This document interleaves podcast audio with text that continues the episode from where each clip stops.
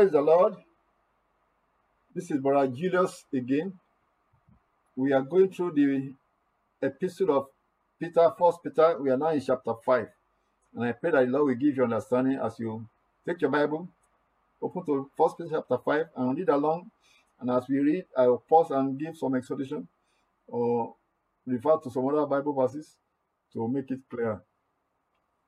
First Peter chapter 5, here is from verse 1. Now, Apostle Peter here is going to be addressing the elders in the body of Christ.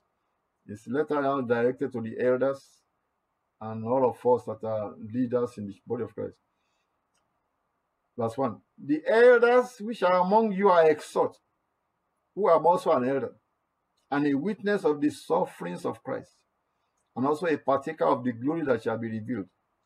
So he's talking to the elders, and remember, I'm not exhorting you, I'm also an elder and I'm a witness of the sufferings of Christ, and I'm a partaker of the glory that we are talking that is coming. So that's how he's saying, listen to what I have to say. Feed the flock of God which is among you, verse 2. That's our charge. God has put us as teachers. Keep teaching.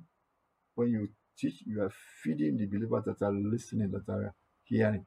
It's a food. Our the word of God we are preaching to you, we are teaching today, because you are going through the Bible, this is food for your soul and for your spirit. If somebody is not eating regular with a good nourishment, he will not be strong and healthy. The same way, if you are not nourishing your spirit with healthy food or the word of God, your spirit will not grow. So this teaching is very important for you to grow by. And that's what he is, he is trying to make us with elders and teachers that God has put in his body that feed the flock of God, which is among you taking the oversight thereof, not by constraint, but willingly. Not for filthy lucre, but of a ready mind. That is, do it readily. So we are doing it not for gain of money that they can contribute money for us, no, but do it because we are serving the Lord. We are serving the Lord by preaching the gospel to by teaching this word in the, whether in the church or in the radio or wherever we are presenting. It is to build the body of Christ, is to feed the spirit of the believers. And that's why say feed the flock of God we are feeding you. If you learn, if you hear this thing, know that you grow better. You may not see. So like you fool when you eat, somebody will say, "Well, I ate something yesterday. No, that's I feel get better." It's not out of yesterday that just make you feel better. It just added to what has already been you. But if you keep feeding on that, you get better and better. That's true. The same way, the word of God, you may get this one today. Don't say that's all. You get another tomorrow. You have to get better and better as you feed daily and daily.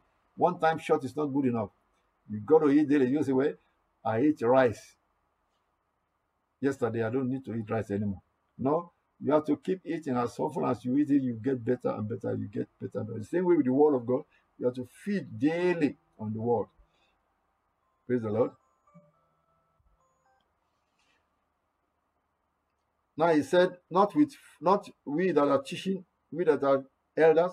He said, do it willingly, not with uh, desire for for recognition, not for desire for filthy lucre, uh, gain, money, money gain as filthy lucre, but of a ready mind.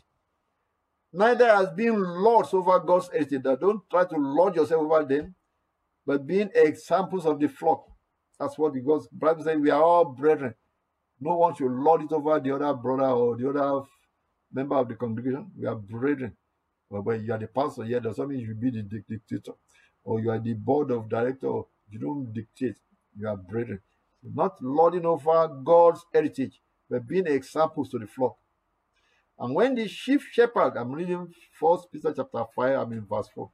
And when the chief shepherd, as our Lord Jesus Christ, the chief shepherd, shall appear, he shall receive a crown of glory that faded not away.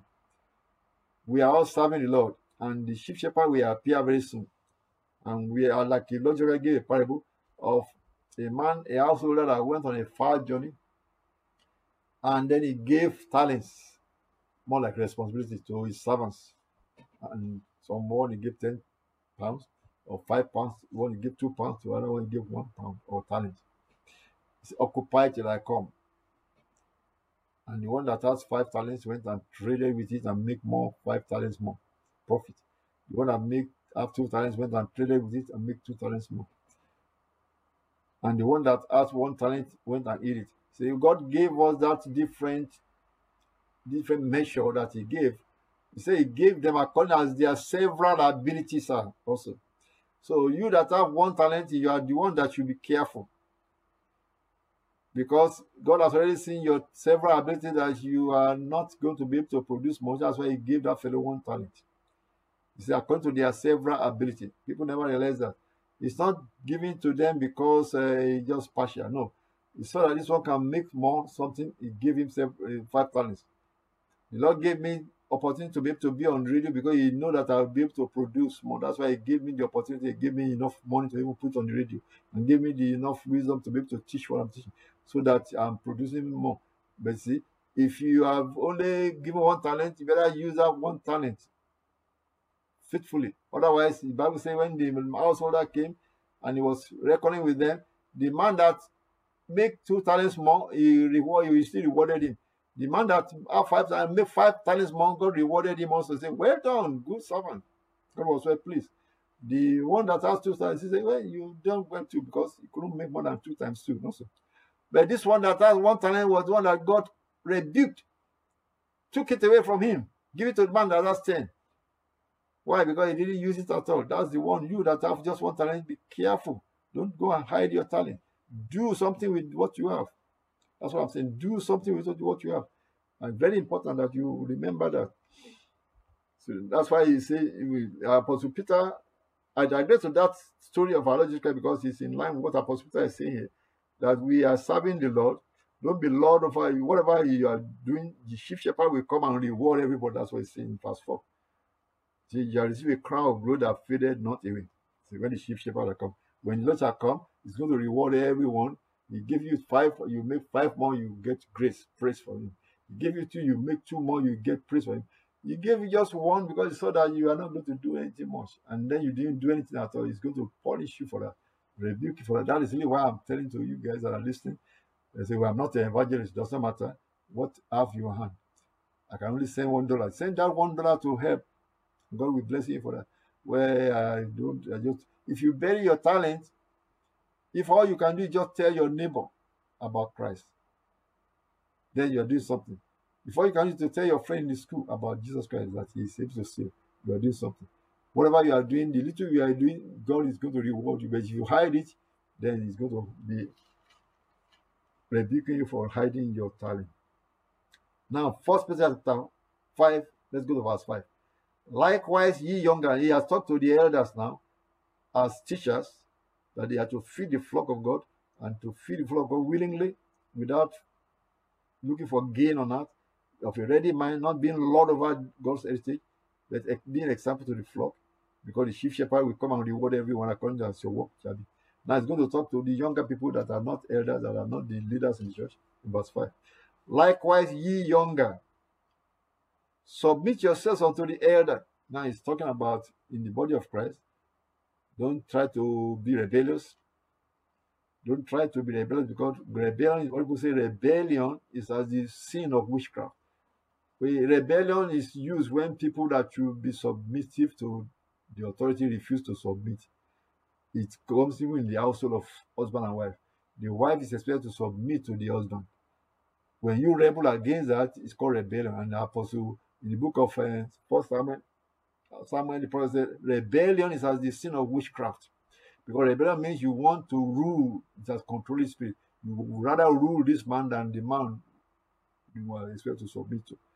So that is witchcraft, you call it. And that's why Apostle Peter also is saying here, you younger, submit yourself unto the elder and don't be rebellious. And you all elder, don't lord it over the flock because you are talking about God's heritage. You are not to lord it over them. Lord over means you are dictatorial when you are actually brethren. So that's why to the elder there's a exhortation, to the younger there's also exhortation. Don't be rebellious. Submit. Yea, all of you be subject one to another. Now that's now on the lateral level. All of us be subject one to another. Be clothed with humility. I cannot overemphasize that word humility because that is what will rapture us to make, make us perfect, we must be humble. Say, be clothed with humility because God resisted the proud and giveth grace to the humble. Verse 6 say, Humble yourself, therefore, under the mighty hand of God, that he may exalt you in due time. we are to humble ourselves under the mighty hand of God. At least humble yourself, and even when you are dealing with one another, that submit to the elder is humble yourself.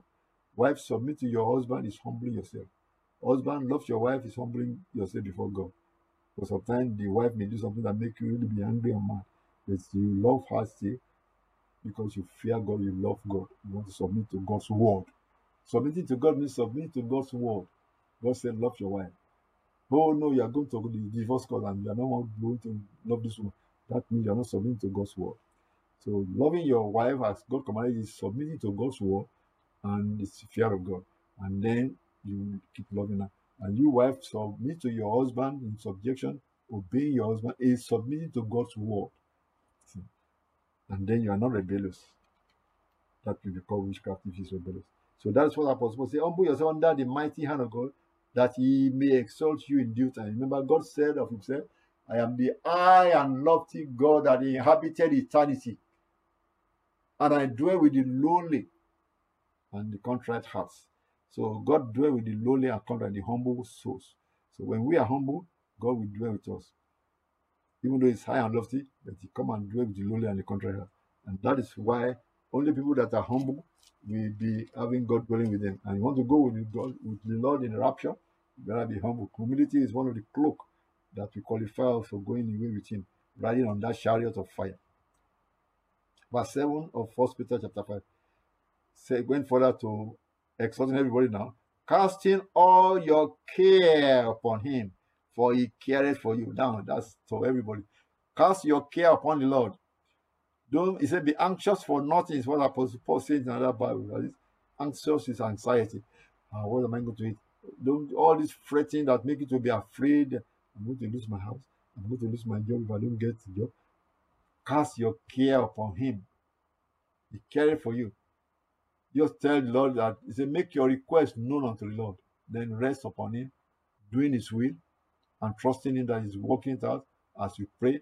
And you also have to do your own part. If you have to seek for a job, seek for a job. But trusting the Lord. Don't panic. That's what the anxiety thing is the panicking.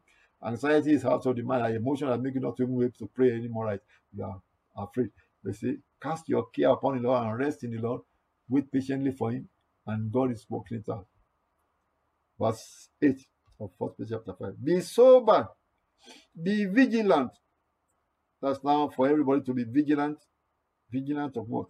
Because your adversary, the devil, is the adversary, not human beings. Spirits, satanic spirits, Satan himself is the enemy that we need to be vigilant about.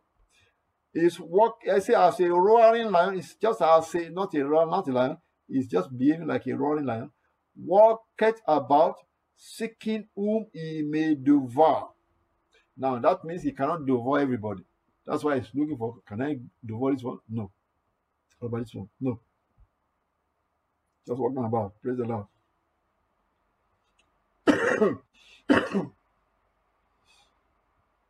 Praise the Lord.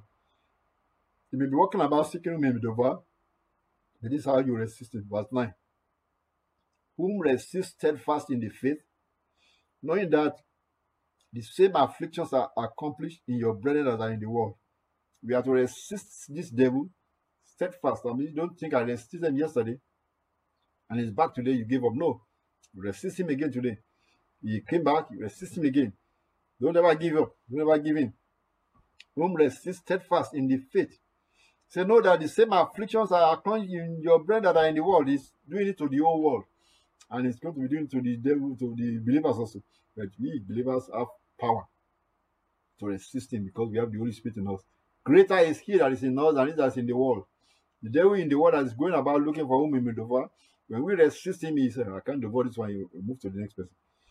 So very important that you remember that that he's doing the same affliction to the to the whole world, to the whole, all the unbelievers also are suffering perhaps the same thing. But we have authority and we have power to resist him. Verse 10.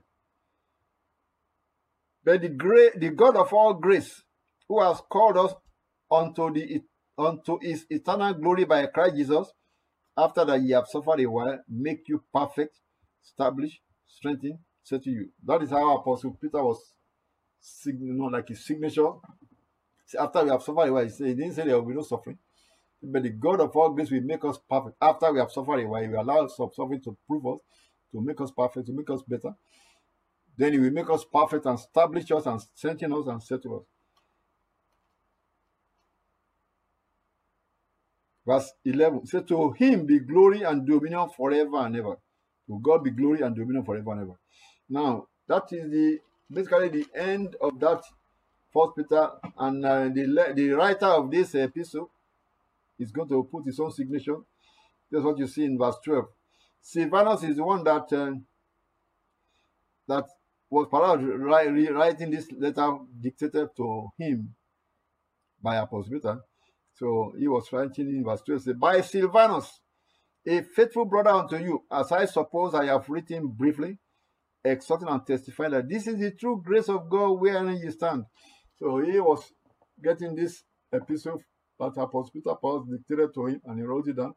And he stands summarized that I'm, I'm the one I wrote this Silvanus he said this is this is the true grace of God where you stand. This is the free gift that God has given to us. Hold it firm. It's just seconding what Peter said. Eh? See, this is the true grace of God wherein ye stand. Now, verse 13 said, The church that is at Babylon, elected together with you, saluted you, and so does Marcus, my son. Now, Apostle Peter said the church in Babylon. Now, that Babylon could be the city of Babylon in those days. Maybe that was where it was. But the word Babylon could be just symbolizing because many of them in that generation, when they were writing this, they have perhaps had the revelation that Babylon the Great was Roman Empire in those generations. That's what they all believe was Rome. Because when they saw in the in the when you look at the book of Revelation, Apostle Peter, Apostle Paul, Apostle John that wrote the book of Revelation, he mentioned mystery, Babylon the Great, mother of all was sitting upon a, a beast that has seven heads, ten horns. And that seven heads, ten horns was symbolizing the European continent and all the heads representing governments or the horns representing nations, governments. And they were interpreting it in that generation. And then he said this woman was the Babylon the Great. And he said that woman was the city. Which Apostle John said Babylon the Great was a mystery. But uh, it was interpreted in that book, Revelation, book of Revelation, chapter 17. Go and read chapter 17 of the book of Revelation. And the angel interpreted that Babylon, the woman that was called Babylon the Great, that that woman was representing a city that was ruling the world then. So it can only be Rome, because Rome was ruling the world then. So if he was writing this from Rome, it could be as well say, I'm writing from Babylon, because this is how they have got all this revelation that this Rome is Babylon, symbolized as Babylon the Great. Not the Babylon of uh, Nebuchadnezzar that perhaps by that time had been destroyed as a city, because the city of uh, Nebuchadnezzar was destroyed later, maybe by the wars and wars that took over after after the Grecian Empire. So, so there, was, there could have been no other city called Babylon in uh, in Middle East in that time. But Babylon the Great was symbolized in the book of Revelation that Rome was that Babylon the Great. That is, the spirit moved from the old city and moved to this new city. So that's what God is saying when God said Babylon the Great mystery. He's talking of a spirit that left his former place, went someplace, and then came to another section and set up the same type of idolatry. And that is what it's why it's called mystery, Babylon the Great. But Apostle Paul, Apostle Peter, he was writing, we believe, from actually from Rome. So that's perhaps why he was saying the church that is at Babylon rather than the city, uh, old city of Babylon, the of Nebuchadnezzar, that perhaps was no more by that time. So he was referring to to Rome as the Babylon, where he was writing this letter from, because we know that they were all preaching, they all went to Babylon, uh, to, to Rome by that time, and that was where actually Apostle Paul was killed. It was Babylon, it was Rome that where Apostle Peter was killed during the persecution that came, and that was what he was also referring to in the earlier verse, saying, Count it not strange, there's coming a persecution in chapter 4, verse 12, that there will come a persecution that if we stand for Christ, we partakers of Christ's suffering, we are going to reign with him. And then he stamped this letter and said, The church at, at Babylon, elected together with you, saluted you. So you say he's writing to everybody else that are not in Rome. So say Cappadocia, all the people, all the people, he's writing this letter to everybody, wherever they are. He called them strangers everywhere. But now he said he was in Babylon, the church that is at Babylon, elected together with you, saluted you. And so doth Marcus, my son. So we now know by that last chapter, chapter 5 of verse First Peter, verse 13, that Apostle Peter has a son that was old enough by that time to be going about with him, and he called him Marcus. That was Apostle Peter's son. Not a not a not just by by by a spiritual son. This must be his real natural son, because the way he called him, so doth my son, Marcus my son. So I believe that he was now grown up you know, by that time, a, teenager or so. He's also a believer and he was following them. And he said, Marcus my son also is here. Verse 14 said in chapter, this is last verse of First Peter chapter 5, verse 1 says, Greet ye one another with a kiss of charity. That's love. Peace be with you all that are in Christ Jesus. Amen.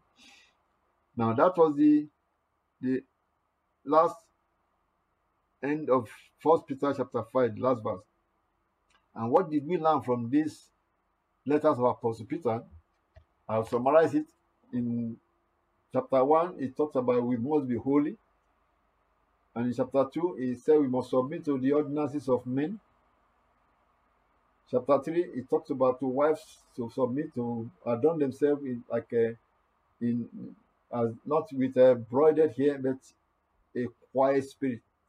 Talk to the husband to love their wives, dwell with the wives with knowledge, so that your prayers not be not hindered, as not deal with them as a giving honor as a weaker vessel, so that our prayers be not hindered. Like I said, prayers being hindered is not just for the husband alone, even the wife's prayer treat your husband well with that honor, as Bible command, or your own prayer also be hindered. Believers to believers, treat one another with, with courtesy and with humility and gentleness so that our prayers be not hindered. And in verse chapter 4, he mentioned, he now gave some exhortations. Chapter 5, he talked to the elders and, and the and the rulers of the church, the teachers, to feed the flock of God, which is what we are doing in teaching and preaching. Said, not with eye, not with not for gain, not for physical gain, physical local, but a ready mind. The, the master is coming, is the chief shepherd is going to reward everyone according as your work shall be. That's why I brought in the fact that when the Lord gave that parable, give a parable of servants that were given 10, 5 talents, 2 talents, 1 talent. They all were to occupy till they come. And when he came back to reckon with them, the one that has 5 talents went and make more. He said he gave them according to their several abilities. He already knew them before he gave them talents. So God knew you. That's why he gave you the ministry that he gave to you. If he give you a ministry to be a pastor, God has knew that you can handle it. That's why he gave it to you. But then be faithful and not for filthy lucre, not for making yourself rich. He gave us the ministry of evangelists to go about preaching to the nations of teaching. It's because he saw that we can handle it. That's why he gave us those many talents. And then we have to be faithful. And not for filthy lucre to make ourselves rich. No. He gave this one talent because he knew that that's how much he could handle. And he didn't handle it right. He didn't do anything. Then he was punished for that. He was uh, rebuked for that. So whatever time God has given to you as a listener, as a believer, you better use it. You say, Well, I only have this little. The logical, you know, you remember the story when this guy was in the temple, and the Bible said people were bringing their offering to the treasury in the temple, and the logical stood there and watched, and a widow woman brought just two mites. They call it the mite, like a penny, tiny little penny. Two of those penny will make a little room. Two, two of that mite will make a penny. That was all that the woman had left, but she had the heart to do something for God. That's what God matters. And she threw all her two pennies or two mites into the offering of God. And Jesus called the disciples and said, Look at this woman. All these men are putting big money there out of their abundance. He said, This woman, of her penury, she put everything she had left there. God sees the heart that wants to do something and whatever she had, she did. And then God said, She is blessed. She has put more. Jesus Christ said, That woman has put more than they all. But they are putting out of their abundance. Maybe they are millionaires. where they put one thousand dollars in the in the offering. Where people clap for them, oh, one thousand dollars, wow. They see, he has million dollars. But that woman has only one penny left. And he threw the one penny there, that's hundred percent. And people will say one penny, but Jesus Christ said he put more there because of the heart that want to give. Because she was doing it out of her penury. And Jesus Christ recognized that and God was going to bless her on the hundredfold more.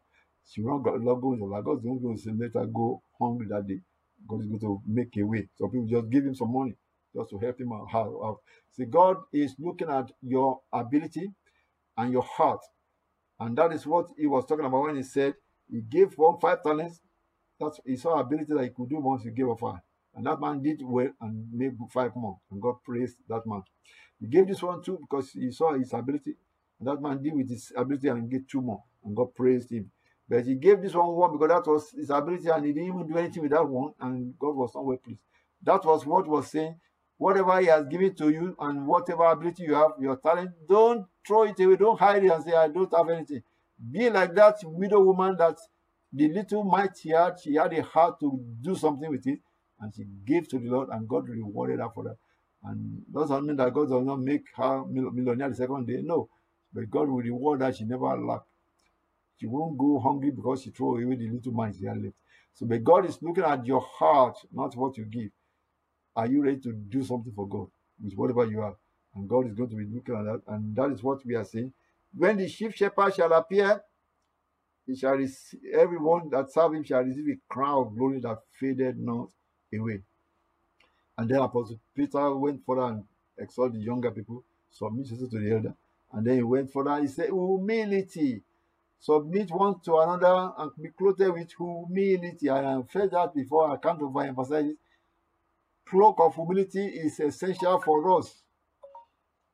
Cloak of humility is essential for anyone that's going to go away with God in the rapture. Because God said he is the high and lofty God that inhabited eternity but he dwells with the lowly and contrite hearts. To revive the spirit of the lowly ones and the contrite ones. So God is saying you better be clothed with humility if you want to ride with him in that trans in translation, rapture. Be clothed with humility, and humility starts from submitting one to another. Humility start from submitting to the word of God. I mentioned the fact that when you submit to the elder, like the younger ones submit to the elder and not be rebellious, then you are being humble before God because you are submitting because of the word of God says so.